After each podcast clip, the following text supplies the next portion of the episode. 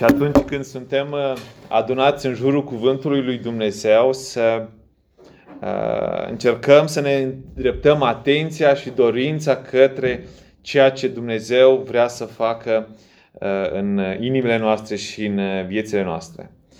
Ne rugăm și ca și cei care nu pot să fie în această dimineață aici, Dumnezeu să-i binecuvinteze, să-i întărească și să lase pacea pacea Lui peste, peste ei. Și în același timp Duhul Său cel Sfânt să lucreze la inimile noastre în ascultarea cuvântului și ca ceea ce El vrea să ne învețe și să pună pe inimile noastre să primim și să ne îndreptăm atenția către El și să binecuvântăm numele Domnului. Vedeți, am fost binecuvântați de Dumnezeu prin cuvântul care l-am auzit, am văzut despre planul lui Dumnezeu, despre cum Dumnezeu l-a binecuvântat pe David. Și, uh, într-adevăr, Biblia este o carte veche, scrisă mii de ani în urmă și uh, cel puțin Vechiul Testament este foarte vechi, scris de foarte mult timp. Și noi astăzi îl avem înaintea noastră. Uh, noi în, aici, acum în Olanda, probabil poate am primit în, în România, am auzit cuvântul acesta și dacă stai și să te uiți, să te gândești cum uh, în mod fizic să se întâmple acest lucru, cum a fost posibil acest lucru ca să ajungă cuvântul lui Dumnezeu din acea zonă istorică, din acea zonă geografică, din acele momente istorice, să ajungă până la noi, până în, în zilele acestea, prin această perioadă modernă, să ajungă și să-L avem în mijlocul nostru astăzi. Și noi astăzi să ne uităm la acest cuvânt și să așteptăm binecuvântarea lui Dumnezeu, să așteptăm ca Dumnezeu să ne vorbească. Nu doar să citim niște întâmplări și să ne aducem aminte și să spunem, a, da, interesant s-a întâmplat, ci să ne uităm și să vedem, uite, ăsta este planul lui Dumnezeu. Uite, ăsta este un cuvânt care Dumnezeu îl are pentru mine. Dumnezeu îmi vorbește mie astăzi. Dumnezeul Creatorul îmi spune și îmi transmite ceva. Și aceasta este dorința și planul lui Dumnezeu, de a se descoperi, de a vorbi, de a transmite un mesaj. Și dacă ne uităm la uh, istoria aceasta a binecuvântării, istoria revelației lui Dumnezeu, cum Dumnezeu l-a ales pe Avram, pe, pe Iacov, pe patriarhi și cum Dumnezeu l-a trimis pe Isus Hristos, uh, cum Dumnezeu l-a trimis pe Isus Hristos uh, în lume ca să ne-L descopere pe Tatăl și să avem viața. Și cum Dumnezeu a rânduit apostoli ca să trimită mai departe acest adevăr. Și noi astăzi l-am primit. Noi astăzi putem să avem aici și uh, Dumnezeu a rânduit părinți bisericești care au dus această credință mai departe. Dar nu a fost deloc ușor. Nu a fost deloc ușor ca acest cuvânt să ajungă la noi.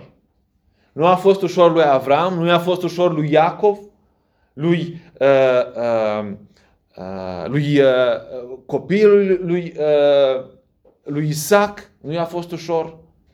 Nu a fost ușor lui Isus, nu a fost ușor apostolilor. Și de multe ori oamenii nu, nu au înțeles planul lui Dumnezeu. Și de multe ori oamenii uh, mergeau în, în felul lor chiar credincioși lui Dumnezeu. Mergeau în felul lor în credincioșia lor față de Dumnezeu și Dumnezeu avea un plan mai mare și mai mare. Și în dimineața aceasta aș vrea să ne uităm la un asemenea uh, episod în care oameni credincioși lui Dumnezeu care se închinau lui Dumnezeu în sinceritatea lor și totuși Dumnezeu avea ceva mai măreț decât ceea ce ei deja se așteptau și ceea ce ei deja uh, uh, vedeau și primeau din partea lui Dumnezeu. Și aș vrea să ne uităm la, în cartea Faptele Apostolilor uh, și să citim de la capitolul 11, din Faptele Apostolilor, capitolul 11, de la versetul 1 la versetul 18. Este un uh, pasaj în care sumarizează ceea ce deja s-a întâmplat în uh, capitolul 10. Și mică introducere, capitolul 10 este despre cum prima dată Evanghelia este vestită neamurilor. Este vestită unui sutaș roman, lui Corneliu, și cum Dumnezeu botează cu Duhul Sfânt pe Corneliu și lasă binecuvântarea acolo în, în casa lui Corneliu. Și Petru, în cap al bisericii, vede și recunoaște această lucrare a lui Dumnezeu în, între neamuri. Dar în capitolul 11 ar vrea să citim reacția bisericii din Ierusalim în acea vreme și uh, să ne uităm pe acest text, să vedem ce vrea să ne învețe Dumnezeu din, acest, uh, din această întâmplare. Din, uh, deci, Faptele Apostolilor, capitolul 11, de la versetul 1. Apostolii și frații care erau în Iudeea au auzit că și neamurile au primit cuvântul lui Dumnezeu. Și când s-a suit Petru la Ierusalim, îl mustrau cei tăiați împrejur și ziceau, a intrat la casă la niște oameni netăiați împrejur și ai mâncat cu ei. Petru a început să le spună pe rând cele întâmplate. El a zis, eram în cetatea Iope și pe când mă rugam, am căzut într-o răpire sufletească și am avut o vedenie. Un vas ca o față de masă mare legată cu, uh, legată cu cele patru colțuri se cobora din cer și a venit până la mine. Când m-am uitat în ea, am văzut dobitoacele cu patru picioare de pe pământ, fiarele, târătoarele și păsările cerului. Și am auzit un glas care mi-a zis, Petre, scoală-te, tai și mănâncă. Dar eu am răspuns, nici de cum, Doamne, căci nimic spurcat sau necurat n-a intrat vreodată în gura mea. Și glasul mi-a zis a doua oară din cer, ce a curățit Dumnezeu să nu numești spurcat. Lucrul acesta s-a făcut de trei ore. Apoi toate au fost ridicate iarăși în cer. Și iată că îndată trei oameni trimiși din cezaria la mine au stătut la poarta casei în care eram. Duhul mi-a, mi-a spus să plec cu ei, fără să fac vreo deosebire. Acești, frați, acești șase frați m-au însoțit și ei și am intrat în casa omului. El ne-a istorisit cum a văzut în casa lui pe înger stând înaintea lui și zicându-i, trimite la Iope și cheamă pe Simon, zis și Petru, care îți va spune cuvinte prin care vei fi mântuit tu și toată casa ta. Și cum am început să vorbesc, Duhul Sfânt s-a pogorât peste ei ca și peste noi la început. Și mi-am adus aminte de vorba Domnului care, a, cum a zis, Ioan a botezat cu apă, dar voi veți fi botezați cu Duhul Sfânt. Deci, dacă Dumnezeu le-a dat același dar ca și nouă, care am crezut în Domnul Isus Hristos, cine eram eu să mă împotrivesc lui Dumnezeu? După ce au auzit aceste lucruri, s-au potolit, au slăvit pe Dumnezeu și au zis, Dumnezeu a dat deci și neamurilor pocăința ca să aibă viață. Amin. O lucrare deosebită. O lucrare deosebită înaintea lui Petru și înaintea, uh, înaintea bisericii din Ierusalim. Biserica din Ierusalim creștea, dacă ne, ne uh, dăm puțin și ne uităm uh, înainte, vedem cum era, era unită. Se întâlneau cu toții, uh, își vindeau ogoarele, împărțeau banii ca să aibă cu, to- cu toții toate lucrurile de obște. În același timp, era și, era și prigoană acolo.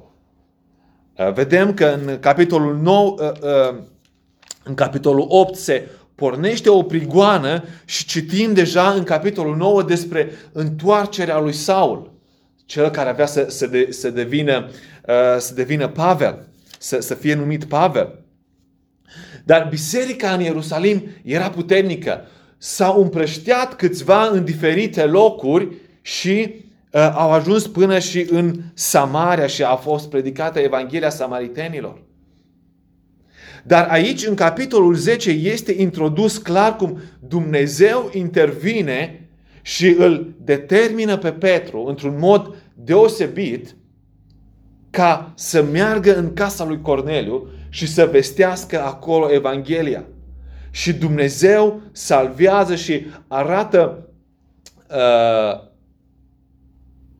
atinge inima lui Corneliu și îl umple și botează casa lui Corneliu. Botează cu Duhul Sfânt.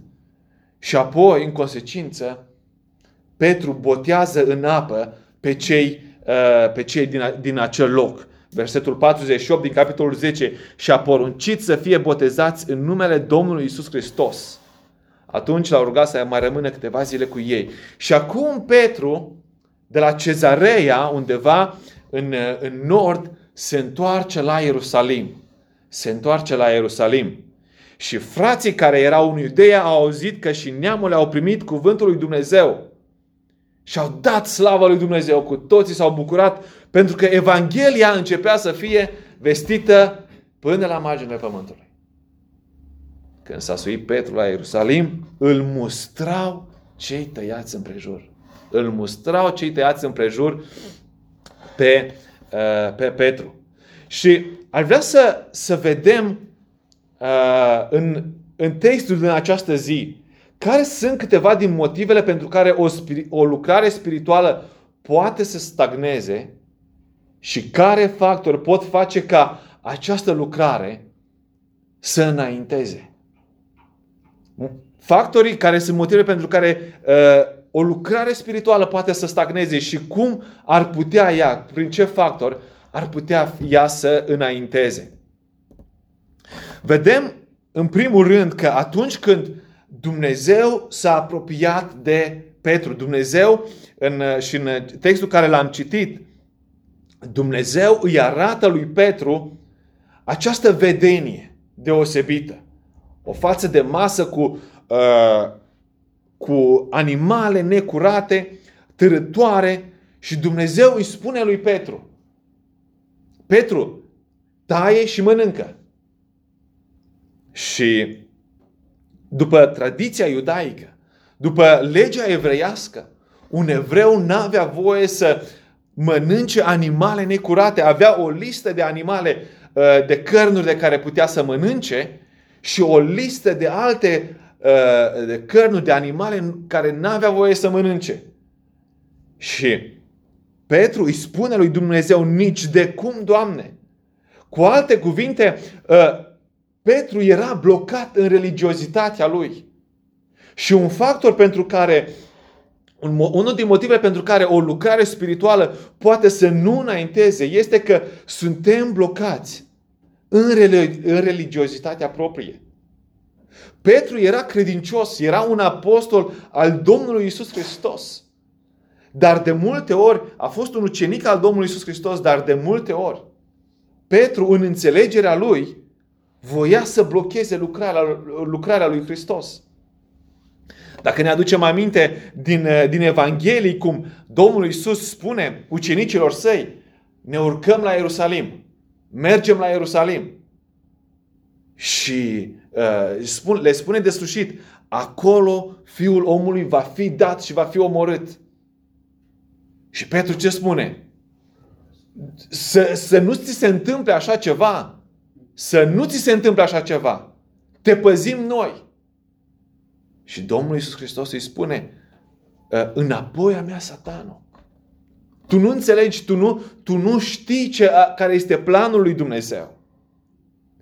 Aici, din nou, Petru ă, este, dacă ne uităm în capitolul 10, Petru se suie pe acoperiș să se roage, să se închine lui Dumnezeu. Și Dumnezeu îi dă această vedenie. Și Dumnezeu îi spune, tai și mănâncă. Petru spune, nici de cum, Doamne, nici de cum, Doamne, Tu nu știi cine sunt eu. Tu știi cât de mult te iubesc, dar nu o să fac lucrul ăsta. Nu o să fac lucrul ăsta. Nici de cum, Doamne. Petru este obișnuit cu vedenia, dar total bulversat de ceea ce Dumnezeu i-a cerut. Și Petru se împotrivește planului lui Dumnezeu. Petru este, uh, uh, este blocat în religiozitatea proprie. Și cred că un motiv pentru care o lucrare spirituală poate să stagneze este că să fii blocat în religiozitatea ta.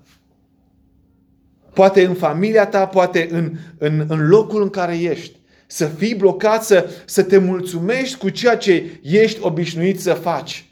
Și să nu, să nu cumva să faci ceva mai mult, să faci ceva mai departe. Dar un alt motiv pentru care o lucrare spirituală poate să fie blocată este că poate să fie un blocaj datorat religiozității celor din jurul tău. Dacă ne uităm aici, Petru când s-a întors, el este mustrat de cei tăiați împrejur. Mustrat de cei tăiați împrejur. Biserica uh, uh, la început era, uh, era formată preponderent din evrei sau din, din cei care se convertiseră la, la, la, la iudaism, care, care, cum îi spune în Biblia, prozeliți, care au, trăiat, au trecut prin acest proces al tăierii împrejur. Și ei țineau și legea lui Moise, dar acum înțelegeau că Isus era Mesia, dar în același timp erau și dedicați legii lui Moise. Și cereau ca creștinii și înțelegeau cumva credința creștină, credința în Hristos, ca o extensie uh, a, a religiei iudaice. Și de aceea erau credincioși legii lui Moise și erau revoltați că Petru a fost într-o casă cu neamurile conform legii lui Moise, nu trebuia să ai nicio legătură cu neamurile. Și nu aveai voie să stai la masă cu ele. Și Petru tocmai a făcut lucrul acesta. Gândiți-vă cum ar fi fost dacă Petru, după acea vedenie, el era deja la Iope, era departe de Ierusalim și locul în care a avut vedenia și să aibă vedenia și să meargă, uh, stai să mă duc la Ierusalim, să văd, uite ce, ce vedenie ciudată am avut. Uh, sau să se consulte și să vadă, măi, este logic, legea lui Moise ne dă voie, nu ne dă voie. Dar în același timp, când s-au întors, toți îl mustrau. Cei, uh, cei tăiați împrejur îl mustrau și spuneau, ai intrat în casă la niște oameni netăiați împrejur și ai mâncat cu ei. Vedeți, oamenii aceștia erau, credeau în Hristos, dar în același timp erau dedicați unei tradiții. Tradiției iudaice, de, a, de separare a uh, evreilor, de separare de neamuri. Și această tradiție a avut de multe ori probleme și a născut atâtea certuri în biserica de la început. Și Pavel uh, scrie de multe ori bisericilor și să trateze acest conflict, legătura dintre neamuri și dintre uh, evrei în Biserica lui Hristos. Și acest, uh, acest conflict a fost de-a lungul timpului în biserică. Dacă ne uităm în trecut, în Vechiul Testament, vedem cum frica celor din jur a paralizat lucrarea lui Dumnezeu. Dacă ne-am uitat în numeri 3, capitolul 13, un pasaj bine cunoscut. Probabil ne aducem aminte ce s-a întâmplat și despre ce este vorba în numeri. Când Moise a trimis 12 iscoade în, să, să iscodească țara Canaanului și să vadă, să recunoască acea țară. Și au mers, au călătorit, vedem traseul. Și vedem că când se întorc două dintre uh, uh toate cele 12 iscoade vorbesc despre frumusețea acestei țări, despre cât de binecuvântată este această țară, despre cât de, uh, de bogată este această țară. Dar două dintre iscoade spun, mergem înainte. Dar zece să nu cumva o să murim acolo. Suntem ca niște lăcuste înaintea unor uriași. Să nu mergem acolo. Vom muri, vom fi mâncați. Să ne întoarcem în Ierusalim. să, să ne întoarcem în Egipt. Și vedem cum acele 10, 10 iscoade care s-au temut și au, au înnegrit țara înaintea lui Dumnezeu, înaintea poporului, au adus acea, uh, acea acel blestem, acea uh, uh, uh, încercare și Dumnezeu a spus, pentru că ați fost necredincioși, 40 de ani, mergeți în cerc prin pustie. 40 de ani. Și erau la graniță. Erau la granița țării promise. Și pentru că, pentru necredincioșie, pentru uh, frică dinaintea uh, a, a 10 oameni care au adus uh, frică în, și necredință în inima și înaintea întregului popor. Dumnezeu i-a spus 40 de ani. Nu intrați. Toți trebuie să muriți. Toți aceștia care stați acum și vă uitați la această țară. Nu intrați în ea. Pentru că v-ați temut și n-ați crezut în mine. Chiar dacă două iscoade, cele două iscoade care s-au, au crezut, au fost binecuvântate. Familiile lor au intrat în țara promisă. Uh, Iosua și, uh, și Caleb au intrat. Toți ceilalți au pierit în pustie. Un blocaj, o, o, o stagnare datorită blocajului celorlalți. O stagnare datorită unui blocaj personal, o, uh, o necredință personală, o neînțelegere, o neacceptare a planului lui Dumnezeu personală sau o stagnare datorită unui blocaj care vine de la ceilalți din jur. Și ce am putea face? Care sunt factorii care, prin care totuși o lucrare spirituală poate să înainteze? Și vedem că Dumnezeu și-a făcut lucrarea. Și-a făcut lucrarea cu Petru. Și și-a făcut lucrarea cu biserica primară. Dumnezeu nu a spus, Petru, tu nu înțelegi nimic, tot nu înțelegi, degeaba ești un apostol, uh, mă descurc cu altcineva, lasă că l-am pe Pavel. Nu, Dumnezeu l-a folosit pe Petru. Dumnezeu l-a folosit pe Petru și uh, vedem că Petru uh, mărturisește și spune uh, versetul 12, Duhul mi-a spus să plec cu ei să fac, uh, fără să fac vreo deosebire.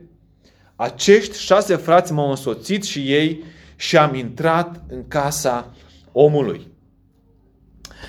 Vedem, Petru spune cum Dumnezeu a lucrat în viața lui și i-a spus să plece cu acei oameni care au venit de la Corneliu.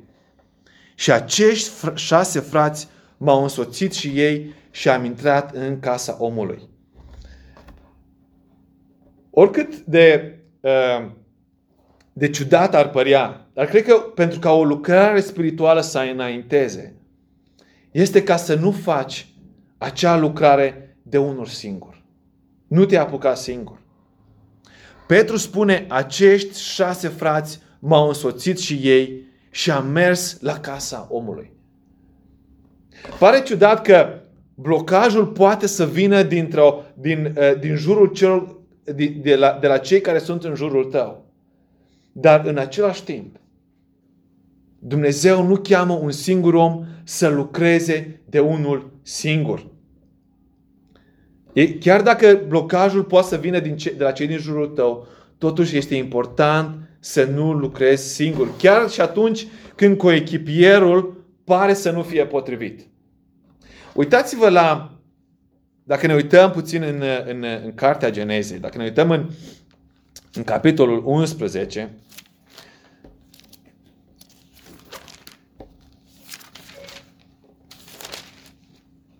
ne, ne vorbește capitolul 11 de, uh, de familia lui Terah. Ne vorbește despre neamuri care Dumnezeu le-a folosit pentru a-și face planul său. Și versetul 29, uh, hai, să, hai să citim de la versetul 26, 27, Genesa 11, versetul 27. Iată spița neamului lui Terah. Terah a născut pe Avram, pe Nahor și pe Haran. Haran a născut pe Lot. Și Haran a murit în fața tatălui său Terah în țara în care se născuse în Ur în Haldeia. Avram și Nahor și-au luat neveste. Numele neveste lui Avram era Sarai și numele neveste lui Nahor era Milca, fica lui Haran, tatăl, tatăl Milcăi și Iscăi. Sarai era stiarpă, n-avea copii deloc. Terah a luat pe fiul său Avram și pe Lot, fiul lui Haran, fiul lui fiului său și pe Sarai Norsa, nevasta fiului său Avram. Au ieșit împreună din Ur, din Haldea, ca să meargă în țara Canaan. Au venit până la Haran și s-au așezat acolo. Zilele lui Terah au fost de 205 ani și Terah a murit în Haran. Îl vedem, îl avem prezentat aici pe Avram și pe Sarai.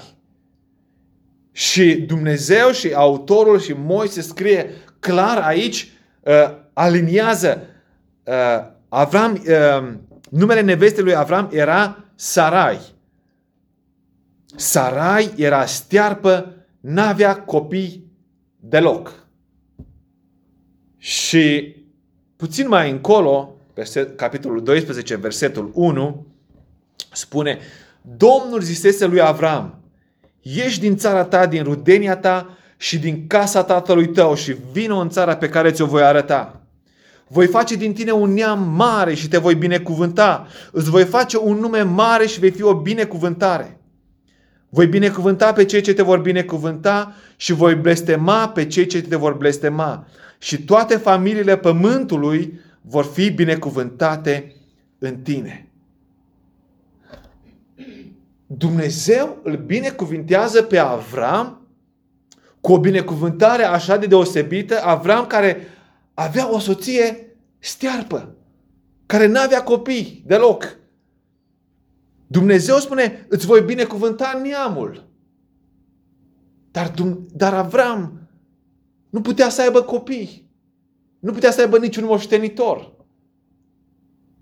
Și Dumnezeu alege această echipă, această, acești doi oameni, Avram și Sarai, total nepotriviți, pentru așa binecuvântare, pentru o, o, o, o așa lucrare. Mai mult decât atât, Domnul Iisus Hristos când își alege ucenicii, îl alege pe Petru, un, un ucenic, un om așa de iute, alege pe Iacov și pe Ioan, care le se mai spune fiii tunetului, care la un moment dat cer ca să, să se pogoare focul peste samariteni, pentru că nu au fost bine primiți. Dumnezeu alege oameni nepotriviți din punct de vedere omenesc. Și de aceea Dumnezeu pune împreună, după, după mintea noastră, după înțelegerea noastră, de multe ori ne gândim, Dumnezeu a ales greșit. Nu putem lucra cu ăla, nu putem lucra cu celălalt. De vină este unul sau celălalt. Dar Dumnezeu a ales. Dumnezeu este Cel care pune lucrurile împreună. De aceea, nu te apuca singur. Și, și, și Petru, când a mers la Corneliu, a mers împreună cu șase frați. A mers cu frații care erau acolo, care Dumnezeu rânduise să, să fie acolo la Iope. Nu a chemat o delegație de la Ierusalim uh, să vină, uite, trebuie să mergem într-o călătorie specială la, la Cezarea. Dumnezeu a mers cu cei cu care era, uh, uh, Petru a mers cu cei cu care, care erau lângă el. L-au însoțit și au recunoscut lucrarea lui, lui Dumnezeu. Cred că un lucru important, un factor important ca, pentru ca o lucrare să înainteze, este ca să nu facem singuri, de unul singur acea lucrare. Și un alt lucru de care trebuie să ne aducem aminte atunci când uh, ne implicăm într-o lucrare și pe care se pare că uh, oamenii și uh, biserica primară nu neapărat că, că îl uitase, dar Probabil erau prea focalizați pe ei, pe ceea, pe, pe moștenirea lor. Uh, Petru le vorbește și le spune, versetul 16, versetul 15, citim la 15, și am început să vorbesc uh, și cum am început să vorbesc, Duhul Sfânt s-a pogorât peste ei ca și peste noi la început. Și mi-am adus aminte de vorba Domnului, cum a zis. Ioan a botezat cu apă, dar voi veți fi botezați cu Duhul Sfânt. Deci dacă Dumnezeu le-a dat același dar ca și nouă, care am crezut în Domnul Isus Hristos, cine eram eu să mă împotrivesc lui Dumnezeu? După ce au auzit aceste lucruri, deci cei care îl ascultau pe, pe Petru, cei din Ierusalim, care l-au tras pe Petru la, la, la socoteală, după ce au auzit aceste lucruri, s-au potolit, au slăvit pe Dumnezeu și au zis, Dumnezeu a dat deci și neamurilor pocăință ca să aibă viața. Biserica din Ierusalim a recunoscut și a înțeles că Dumnezeu are un plan. Dumnezeu are un plan mai mare decât ceea ce se gândeau ei și ce se așteptau ei. Petru, prin acea vedenie, până la urmă a înțeles că Dumnezeu avea un alt plan. Planul lui Dumnezeu era mai, mai, mai mult decât ceea ce era el obișnuit. Biserica din Ierusalim a înțeles că Dumnezeu are un plan și pentru neamuri. Dumnezeu vrea să dea și neamurilor pocăința. Și cred că atunci când vrem să, să, sau un factor important pentru ca o lucrare spirituală să înainteze, este să ne aducem aminte că Dumnezeu are un plan. Dumnezeu își face lucrarea. Nu este lucrarea noastră. Nu era lucrarea lui Petru, nu era biserica lui Petru, nu era biserica celor din Ierusalim. Ei erau un factor important în planul lui Dumnezeu. Aveau un rol important în planul lui Dumnezeu. Dar era lucrarea lui Dumnezeu. Era Dumnezeu care dădea pocăința. Era Duhul lui Dumnezeu care lucra și care se revărsa și cobora și cerceta inimile oamenilor. Să ne aducem aminte că lucrarea nu este a noastră. Nu este în primul rând vorba despre ce îmi place mie sau cum le place celorlalți. Este vorba despre cum lucrează Dumnezeu. Și de multe ori, de multe ori ne oprim la ceea ce ne place nouă. La ce spune unul sau celălalt. Și, uh, și ne împiedicăm în aceste lucruri. Dar uităm că Dumnezeu lucrează. Uităm că, cum spune Domnul Isus Hristos, vântul suflă încotro vrea El. Vântul suflă încotro vrea El.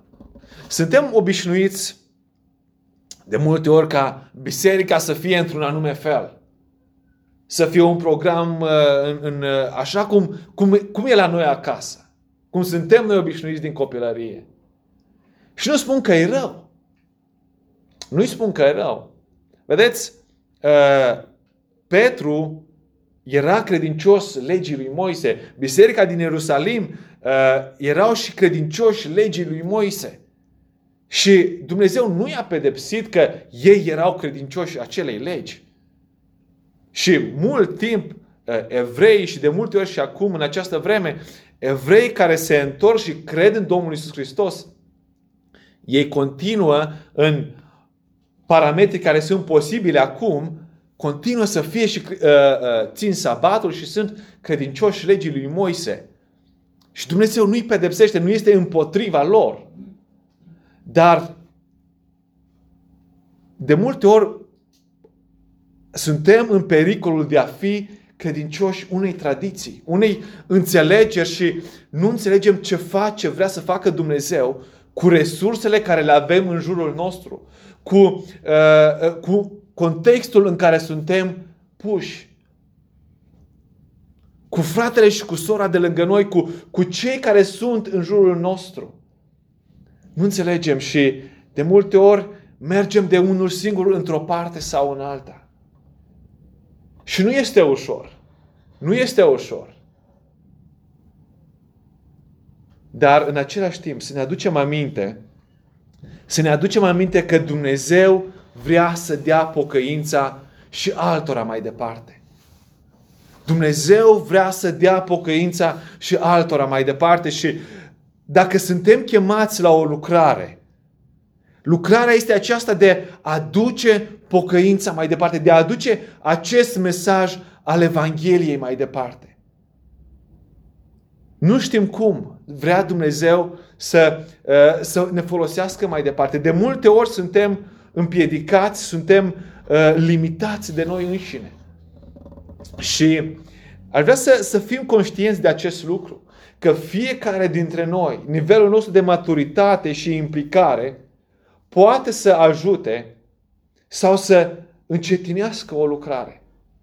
Și să, să fim conștienți că felul în care fiecare din noi răspundem individual chemării lui Hristos poate să fie o binecuvântare sau poate să fie o încetinire a lucrării lui Dumnezeu. De aceea, cred că este important să ne aducem aminte de acest factor de a, a lucra împreună și să căutăm să susținem ceea ce Dumnezeu face, ceea ce Dumnezeu deja face și să fim deschiși la felul în care Dumnezeu vrea să lucreze în mijlocul nostru. În felul în care Dumnezeu vrea să lucreze cu mine sau cu tine, cu cel de lângă tine. La felul cu care Dumnezeu vrea să ducă mesajul pocăinței mai departe. Pentru că este planul lui Dumnezeu. Și de aceea, de aceea vrem să, uh, în, în grupele în care vrem să, să ne adunăm la părtășie, vrem să ne adunăm să, să creștem, să ne sprijinim unii pe alții. Să vedem cum ne putem sprijini și acele lucruri care pot să fie o piedică în viața personală. Să vedem cum putem trece mai departe. Cum ne putem sprijini unii pe alții. Și cum putem duce mai departe această lucrare a pocăinței. Și cum putem fi o binecuvântare unii pentru alții. Și poate dacă uneori ne împotrivim într-un fel sau altul, să ne cunoaștem și astfel încât să ne aducem aminte că Dumnezeu ne-a chemat la o face o lucrare pentru El, nu pentru noi, o lucrare pentru slava lui Dumnezeu, nu pentru noi. Am primit Evanghelia pentru că Dumnezeu a lucrat. Am primit Evanghelia pentru că niște oameni ca Petru, niște oameni ca biserica din Ierusalim, au răspuns chemării lui Dumnezeu. S-au împotrivit, n-au înțeles, dar când au înțeles, au ascultat și au mers mai departe. Oameni care s-au adunat și au, uh, uh, au stat în unitate înaintea lui Dumnezeu. Și cred că și noi la rândul nostru suntem chemați ca această lucrare a pocăinței ca să o vestim mai departe. Și mă rog ca Dumnezeu să ne dea înțelepciune, să ne întărească. Și Harul Său și Duhul Său cel Sfânt să lucreze în viețile noastre și să vedem cum Dumnezeu vrea să se folosească de noi pentru slava numelui Său, pentru slava numelui Său. Amin.